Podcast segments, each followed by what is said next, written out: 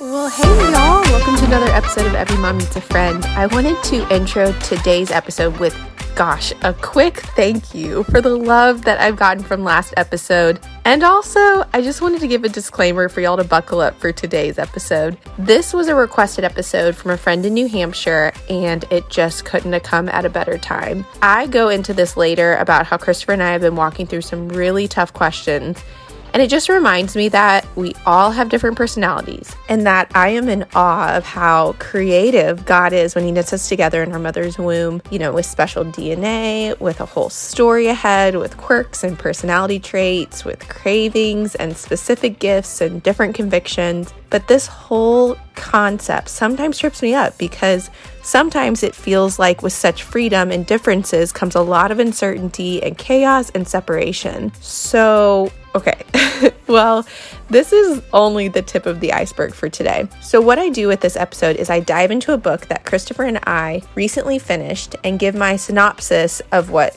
is good about it, what's left me with more doubt, and then just y'all wait for the kicker at the end where I make just about any of you feel super uncomfortable with the realities of heaven and hell.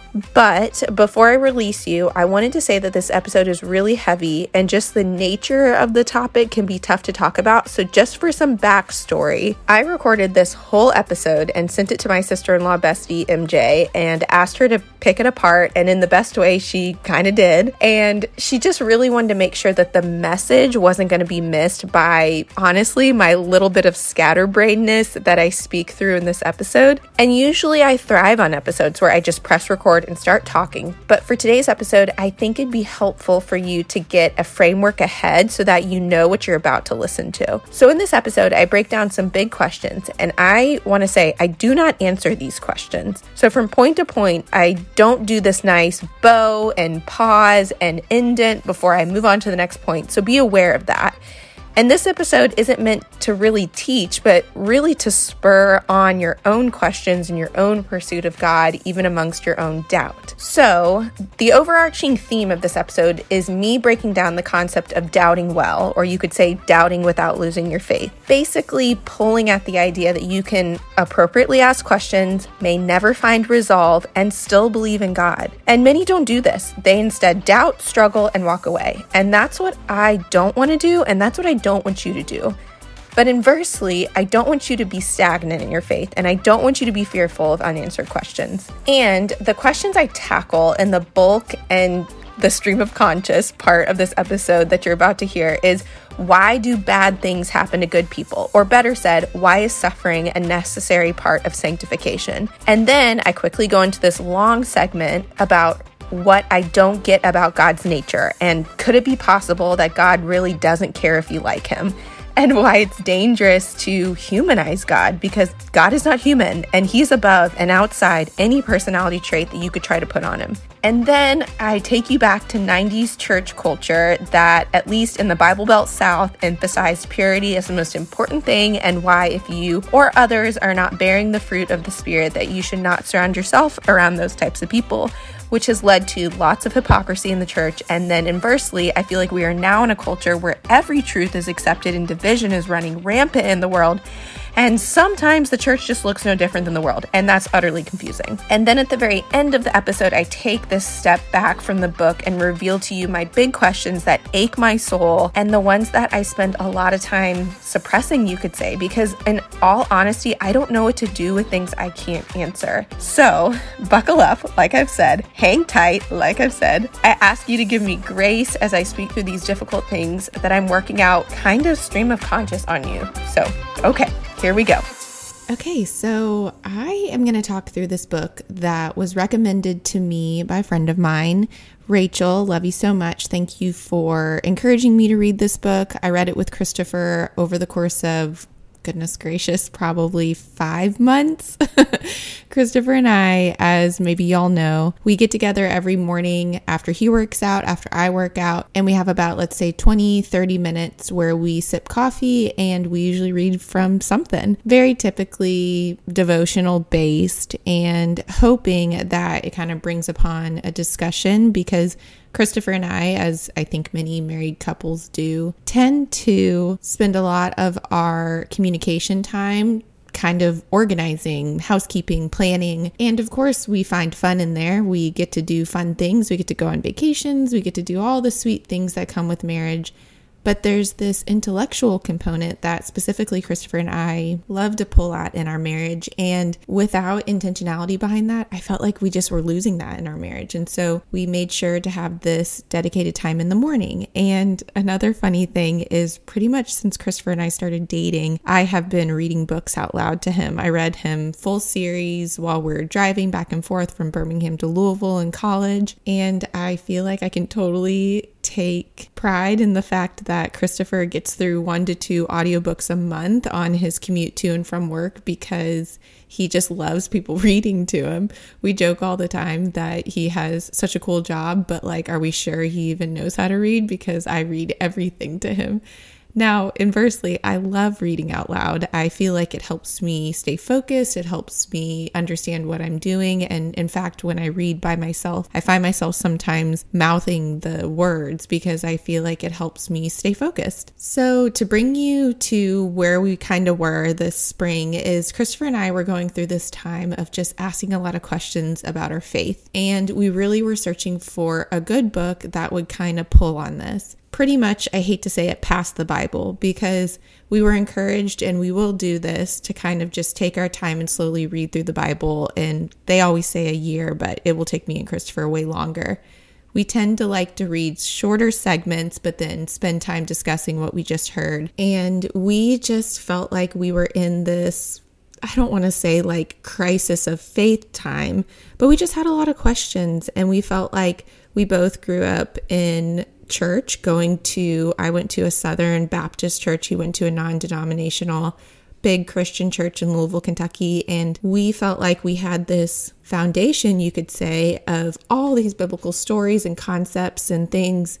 But these really hard questions didn't feel like they were ever really answered from the pulpit. And when I say hard, I mean like there were just these felt like monumental, foundational truths, questions, thoughts that I didn't feel like we were talking about at church, in moms groups, among friends.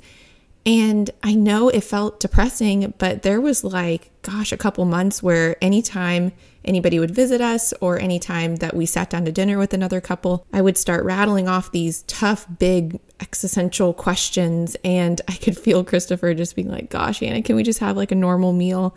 But I just felt like it was so important and we weren't talking about these things and I didn't know the answers. And this was what my whole faith was based upon. So, in a sense, you could say I was having a faith crisis. And what I will say is, after reading through this very specific book, which is called After Doubt, it's written by a guy named AJ Swoboda, um, which always makes me giggle because my best friend my whole life, her last name was Swoboda. I've never heard that name before. Um, she's now married, so that's not her last name anymore. But it is a, I believe, a Czech name, Czechoslovakia. But I digress. AJ Swoboda, which come to find out, I mean, after halfway through the book, we realized, oh, he's a pastor in the Pacific Northwest, which is where Christopher and I currently live. That's not really pertinent to the point, except for the fact that I feel like out here in Seattle, specifically in the Pacific Northwest, I guess, it doesn't feel like there is this traditional Bible Belt culture that I grew up in. There's good and bad to that, have to say. But this book was really good about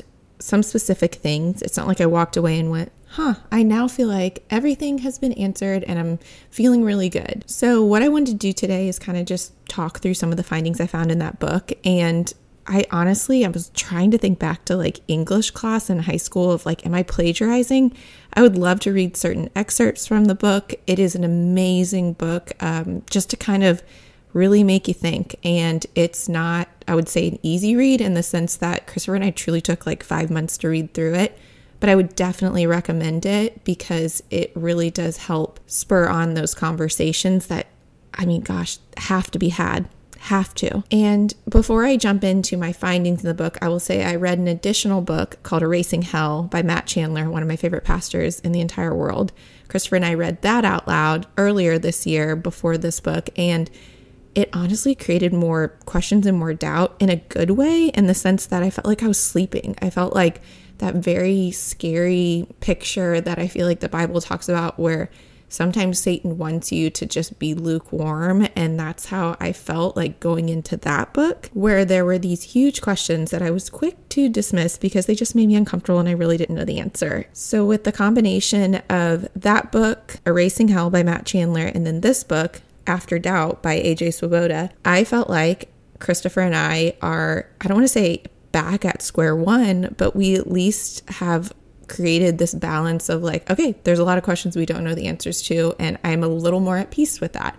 Don't want to say I'm at full peace with that, just to make it clear. But for today, I want to talk through some of these like crazy findings I feel like in this book that just helped me kind of articulate some of the questions that I had. And I have to say, as you know, in Every Mom Needs a Friend protocol, we always do a big question to start. But I'm actually going to end with my big questions because these big questions are like questions that I'm not going to answer questions that I'm not sure you're going to be able to answer. These are the questions that I want to end with because they are the questions I still have and I don't really get, obviously pertaining to faith. So, this book, After Doubt, it talks about basically everybody goes through three different cycles in their life.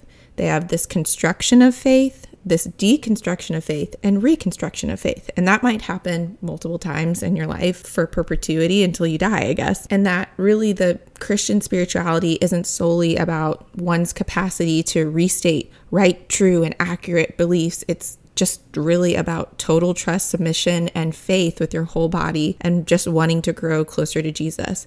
And I struggle with this because Christopher and I, I don't want to say we're such intellects, but we we want to know the answers. We don't feel comfortable with unanswered questions. And so wanting to grow closer to Jesus being the purpose and not knowing the answers being the purpose makes us stumble a little bit. And it really brought upon the question of how can you doubt with intention and fully grow closer to Christ? And that doubt isn't the issue. And really, I was struggling with the fact that this if you want to call it crisis of faith, was this just me projecting onto God my struggles rather than naming maybe what my sinfulness or what I was going through, my unfaithfulness. What I was doing was I feel like I was turning back around and saying, God, you're unfaithful. But I have to say that my mind was blown when he talked in this one chapter about question does God care that we really like him? And it's this whole idea that I think about did God call us to Seattle or did we just trust whatever we decided to do, he would be there? So there's this like human aspect that I continually push on God. I continually go, God is love, and love in the sense of what I think love is. God is a fair judge fair in the sense of what I think fair is. And God is a, the ultimate healer, but you know, God heals sin, and that doesn't mean he heals the pain. I mean, I I hate to say it, it's the most cliche question about why do bad things happen to good people. I think about when there was a woman in my life who passed away. Super amazing woman, loved the Lord, took care of her body, and she died of cancer. And it's why did she have to die when there are plenty of people that are like murderers and rapists and they are still living on when all these people that are so full of love and grace and are like better for the world, why do they pass away? And the author talks about this concept I think multiple times because I think I have it in my notes like multiple times.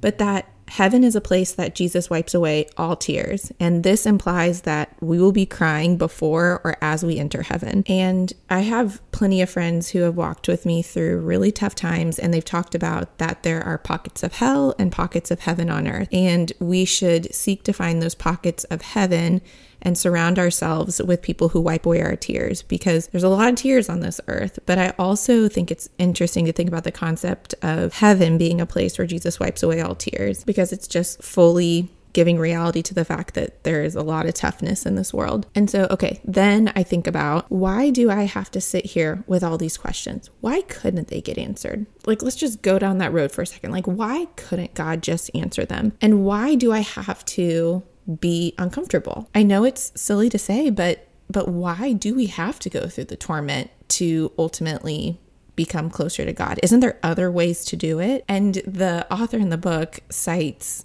a lot, a lot of other authors, and he cites a lot of anecdotes. And sometimes I'm like, if we could just take out all of those extra things, this could be a lot shorter of a book. But some of the anecdotes are really helpful. I remember one he talked about that there was this specific type of bird that places rocks in the nest. And as she places these rocks one by one, that will make the babies in the nest uncomfortable. But ultimately, it's that if they stayed in that nest forever, they wouldn't learn how to fly. So he talks about that there are built in obstacles in creation that encourages maturity, which I'm like, okay, that sounds really nice. I kind of get it. Doesn't really answer my question, but a cool analogy. And I just mentioned that Christopher and I like to work through questions. So I hope, and I'm searching for the idea that what if our knowledge of self was a way to get closer to God, meaning that if we're made in the image of God, a knowledge of ourself, what makes us tick, who we are, our sin, our struggles, whatever, is really a way to get closer to God. And we have this element of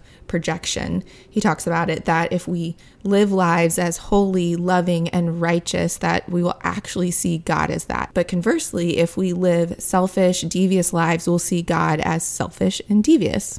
That kind of makes sense. And part of knowing God and seeing God is seeing ourselves as God's handiwork. And okay, I get that. I get that concept. I feel like that's a very common from the pulpit conversation. But I feel like then in the book, it starts to get into the concepts that maybe aren't spoken from the pulpit as much. For instance, he talks about okay, so if we believe that God existed before us and God will continue to exist after us, basically, God is God despite our beliefs about him. The question is when did we start thinking of our opinions of him on today, our current day, that they actually matter? and I giggle because he talks about that we will not be judged on whether we liked the truth. We will just be judged if we followed him, which isn't as fun to say, I would say, from the pulpit. A pastor can't be like, hey, you know, God doesn't really care if you like him. End of sermon. Okay, see you next Sunday. And I've heard pastors talk about this, but in reality, I don't know how much it's actually truthfully pushed is that the reality of the church is it's not always fun and comfortable. Even the idea of how we talk about the church, it probably needs to change. Where Christopher and I, you know, we've traveled, we've moved a lot, and there's this constant idea of getting plugged into a church. You know, Christopher and I loathe the idea of church shopping. It's horrible. Church shopping is the worst. You become the most judgy. You're like judging the coffee in the foyer and you're judging the worship and what songs they pick. And then you're judging what the pastor's wearing and his persona. I mean, it's horrible. Church shopping is the worst. But the idea of how we like oh, we got to plug in or we plugged into church, which is great. It's like we're a battery and we should walk away from every church encounter fully charged because we were just plugged in. We're finally plugged in. I, I just hate it. I hate that analogy. And I just, I don't want to get into this and another thing and another thing, but the reality of the fact is that a lot of the churches I've gone to in my life, not all of them, but a lot of the churches I've gone to have been these big box churches, and there's a lot of things that are very comfortable about them. They have the music that I like, they have the feeling that I like, they have the content that I like, they have the resources that I like. And honestly, I feel like they have the people there that make me feel comfortable and all these different places that I've gone, I just am like a magnet to the same type of church. And I have to believe that it is something in me that I just want to walk away from every church encounter comfortable. And I hate being patient. I hate working hard for this big goal of trusting in God and that's just the truth of it. But in the book, he talks about how although we are impatient, God is not. And he talks about the story where Jesus was informed that his friend Lazarus was going to die and that he was in pretty bad shape and that, you know, Jesus needed to go heal him. And everybody had their like panties in a twist because Jesus just took his sweet time getting to go see Lazarus, and ultimately Lazarus died. And I think it was like days later that Jesus showed up. But if you've read the story, you know that even though he showed up those days later, the story ends with Jesus resurrecting him. This is so telling of God's nature. And as a side, we should be aching to learn more of God's nature and having that be the pinnacle of what we are searching for than these huge answers to our very big questions. But in, in relation to this story, could it be that God doesn't seem shackled by the priorities and demands of our timetable? And I struggle with that. It really bothers me.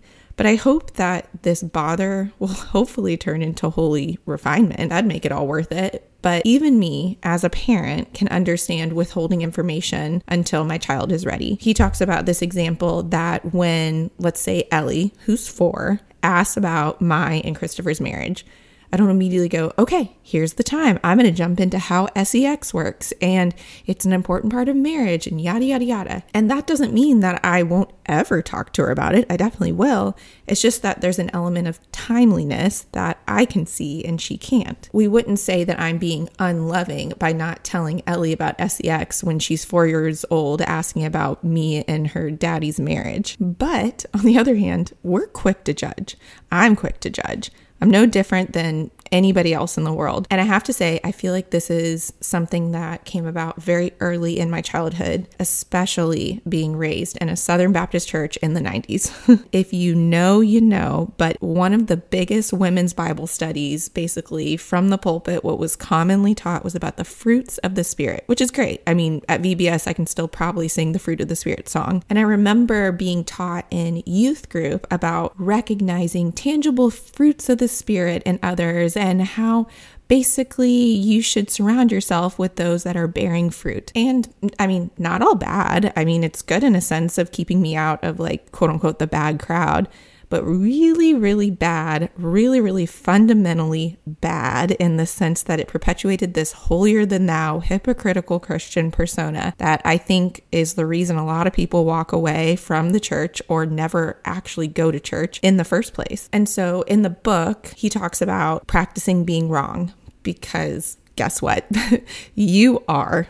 You're sometimes wrong and you do mess up and being able to come to terms with that and find Jesus in that rubble is really what it's all about. And he goes on to press that, like, if this is so important, that if being wrong was actually an important part of following Jesus, that this could be the very notion and the sign of being humbled and therefore an indication of the Spirit's work within you, within you. So, here I am sitting here, a post 90s baby. What should I do? Should I completely give up the idea of judgment or judging anything or anyone? I've been taught that the Spirit gives you the ability to discern so we can know what we can trust and what we can't trust. And I have come to know, especially if you're a mom, you know that Google, if if it's your ultimate discerner, you'll find whatever you want to find. If you want to find why cry it out method is great, you'll find a lot of people, a lot of smart people talking about that. If you want to find basis for why you should never do cry it out. You will find plenty of data for that. I mean, I think he even talks about in the book that there is a troubling amount of people with PhDs right now, living right now, that still deny that the Holocaust happened. Y'all, what? Basically, in this day and age, we can find anyone with credentials lobbying for anything we want to believe. Let that sink in whatever you want to believe, you can believe it. And you can find a lot of reasoning why what you believe is right. So I'm kind of like, SHIT, what do I do? Because I have this quest to find the answers to these questions. Christopher and I want to work through these big questions because ultimately we do want to be closer to God. We want to be able to be good counselors for our kids as they come to us with these big questions. But I'm like, what am I supposed to believe? So, one thing that Christopher and I go back to a lot like a lot. And it helps us at the end of a funny morning where we kind of get on our soapbox and we start challenging each other. And, well, why, why, are you saying that? Why do you think that? You're saying that because someone told you to say that. You're saying that because you're uncomfortable with what the opposite could be. But Christopher was the first person to do this. And now I feel like I quote it back to him all the time. But we start with Do we think this is all a mistake? Do we think this is all by happenstance? No. We very easily believe that there is a God that is bigger than us and outside the bounds of us. I mean, even with the recent like Hubble picture of how the universe looks and how many galaxies and how big and vast it is, you just have this aching inside your soul that you know it's too big to be just a happenstance. And that's what I believe. And so when we start looking at it that big and we think about how small Earth is, Christopher and I talk about that it's almost like in my tiny little Seattle home, in my tiny little backyard, I have little ant piles. And in these ant piles are ants. And those ants are dumb, but they're smart in some ways and they actually learn some things. But compared to me sitting up in my kitchen looking down on the little ant piles, they look really dumb and I'm way more refined and I can totally see a bigger picture and I can see past the fence. And my days aren't confined by walking to and from the ant pile to whatever I am doing that day. And how would you see best fit for me to explain to those ants who've lived their whole life in that ant pile in my backyard that there is this other place called Kentucky? And they have a derby where horses, the first Saturday of every May, every year, except for COVID year, these horses, they go around a track and it's the most exciting two minutes in sports. I mean, these ants would be bamboozled. They would have no idea what I was even talking about because they lived their whole life in that ant pile right there. Now, part of me wants to completely scrap this and post editing because it's like, why would I equate the Kentucky Derby with heaven and me, God, and these ant piles, us? But hopefully you followed that analogy. Again, calling the kettle black because I said this book is chock full of analogies and they kind of got overused, but then I'm sitting here giving you analogies to help you understand where my brain's at. But so I want to bring us back to square one. What are the core beliefs that I can settle with and I can feel good about, for lack of a better term? So, okay, I have evidence in my life for this. I can say this truthfully that in my life, I have seen there is a force that wants to divide me. The Bible talks about this as Satan, as sin. Any separation from God, that's not good. So if Satan wants to divide us, what if we took the inverse of that? So God would want us to be unified. So it makes me think at a basic level, honestly, how we are treating each other as Americans right now is not what heaven's going to look like. Praise the Lord. But when it comes to beliefs, we have so much division, even in the church. So, what are we supposed to do? Again, what am I supposed to do? Am I going to Google this? Because I'm definitely going to find whatever I want. And Christopher and I loved this point the author spoke about in this book, where he talks about that there are three different levels. There is some beliefs that we are to die for, there's some beliefs that we are to divide over, and some to be debated. So, die for, next level, divide over, next level, debated. And I pulled the book out because I actually wanted to read one specific paragraph from the book. So, page 149 in the book After Doubt by AJ Swoboda.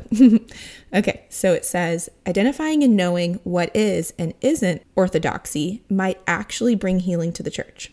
Diversity is a possibility only if there is an agreed upon, unifying set of common beliefs. In jazz, there are baseline components of a song chord structure, tempo, and rhythmic movement. When the bass line is played and honored, each instrument is free to improvise or riff. This duo tandem is what makes jazz incredible the dance of the structure and the riff coalescing into beauty.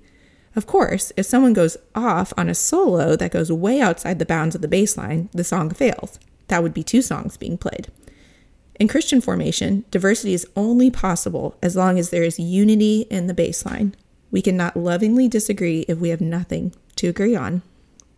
So that and many other excerpts can be taken from the book. I encourage you to read it. But I struggle with that. So I'm like, okay, I agree with that. That's cool. That's cool. I can I love the analogy. That makes sense. Jazz is super awesome. I totally understand that concept. But then, okay, reality strikes of like, what does this mean for me? And I think the only resolve he kind of gives to this is saying that both sides of the kingdom are part of God's work on the planet. But what about the things to divide or discuss if we're talking about those three levels? I kind of wanted to end today's discussion before I get into my big questions that really none of us can answer. Is I like how this author, although a pastor in the Pacific Northwest, really did a great job of not revealing, like, did he vote for Trump or did he vote for Biden? And I appreciate that because honestly, politics has become so many people's religion that I was just not going to love a book that was full of like, this is the progressive thought, this is the conservative thought, pick your lane, one's right, one's wrong. But in reality, this is what's going on with us right now, especially in America. And I know y'all feel this tension. I know you do. I certainly do. And I don't know what to do with it. And by the way, I'm not going to speak to what is right and wrong here because A, that's not what this podcast is about. This is a feel good, every mom needs a friend podcast that talks about that a lot of moms are very lonely. And this is just a little bite sized part of your day to kind of make you feel filled up. But these questions I thought were really good in a sense that it shows how divided we are, but it shows how dang confusing it is. So let me just read from it, page 154, if you're following along. the New Testament's vision of God's kingdom is God's kingdom, not ours. but it puts so many in the position of having to choose between conservatives who live on one side of the kingdom and progressives who live on the other. We can all feel these tensions. Do we go to progressive churches that stand up for immigrant children at the border, or do we go to conservative churches that stand up for the unborn? Do we go to conservative churches that evangelize with the gospel, or do we go to progressive churches that seem to be living the gospel? Do we go to conservative churches that hold up a high view of sexual holiness, or do we go to progressive churches that make space for sexual minorities? Do we go to conservative churches that tackle the evils of personal sin? Or do we go to progressive churches that fight against systemic evil and injustice? Do we go to conservative churches that emphasize human economy? Or progressive churches that emphasize climate and ecology?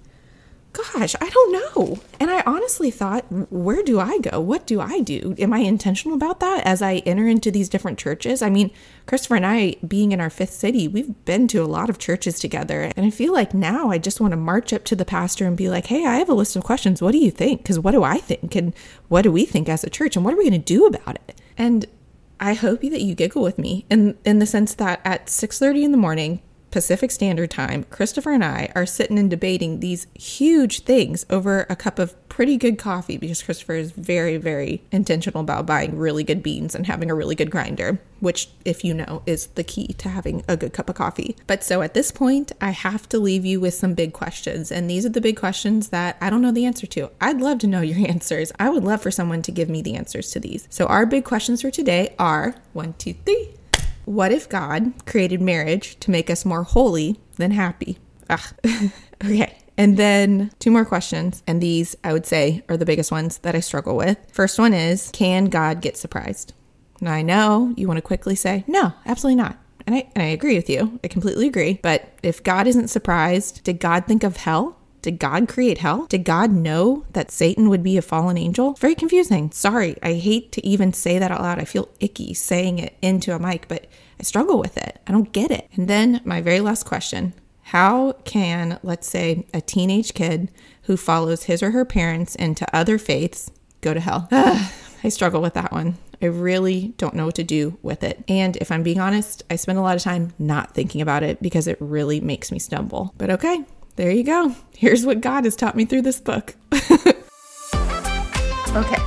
Wow, wow, wow. Cliffhanger. What a way to end an episode. But doesn't this feel like the ultimate cliffhanger? Because these questions will not be answered on this side of glory. And I feel like that is such a tough part of following Jesus is the idea of just not knowing the answers, but still being obedient and you could say continual repentance and communion with Him. And I just have to share that as I was editing this, I felt super anxious the whole time. And I felt like the Holy Spirit was working up something in me. And I just have to ask that this brings holy refinement. And I'll say, here's what I know to be true that you and I are supremely loved by God in a way that we don't deserve and honestly can't return. You're individually made. And you have purpose and you're important. And even the smallest of baby steps towards looking more like Jesus delights God. And I want to leave you with my favorite Bible verse of my whole life. It will be forever my life verse. It's from Lamentations 3:22 to 23. And it says, Because of the Lord's great love, we are not consumed, for his compassions never fail. They are new every morning. Great is your faithfulness.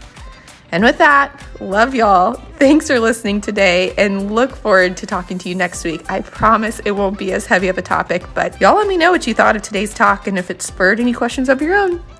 okay, love y'all.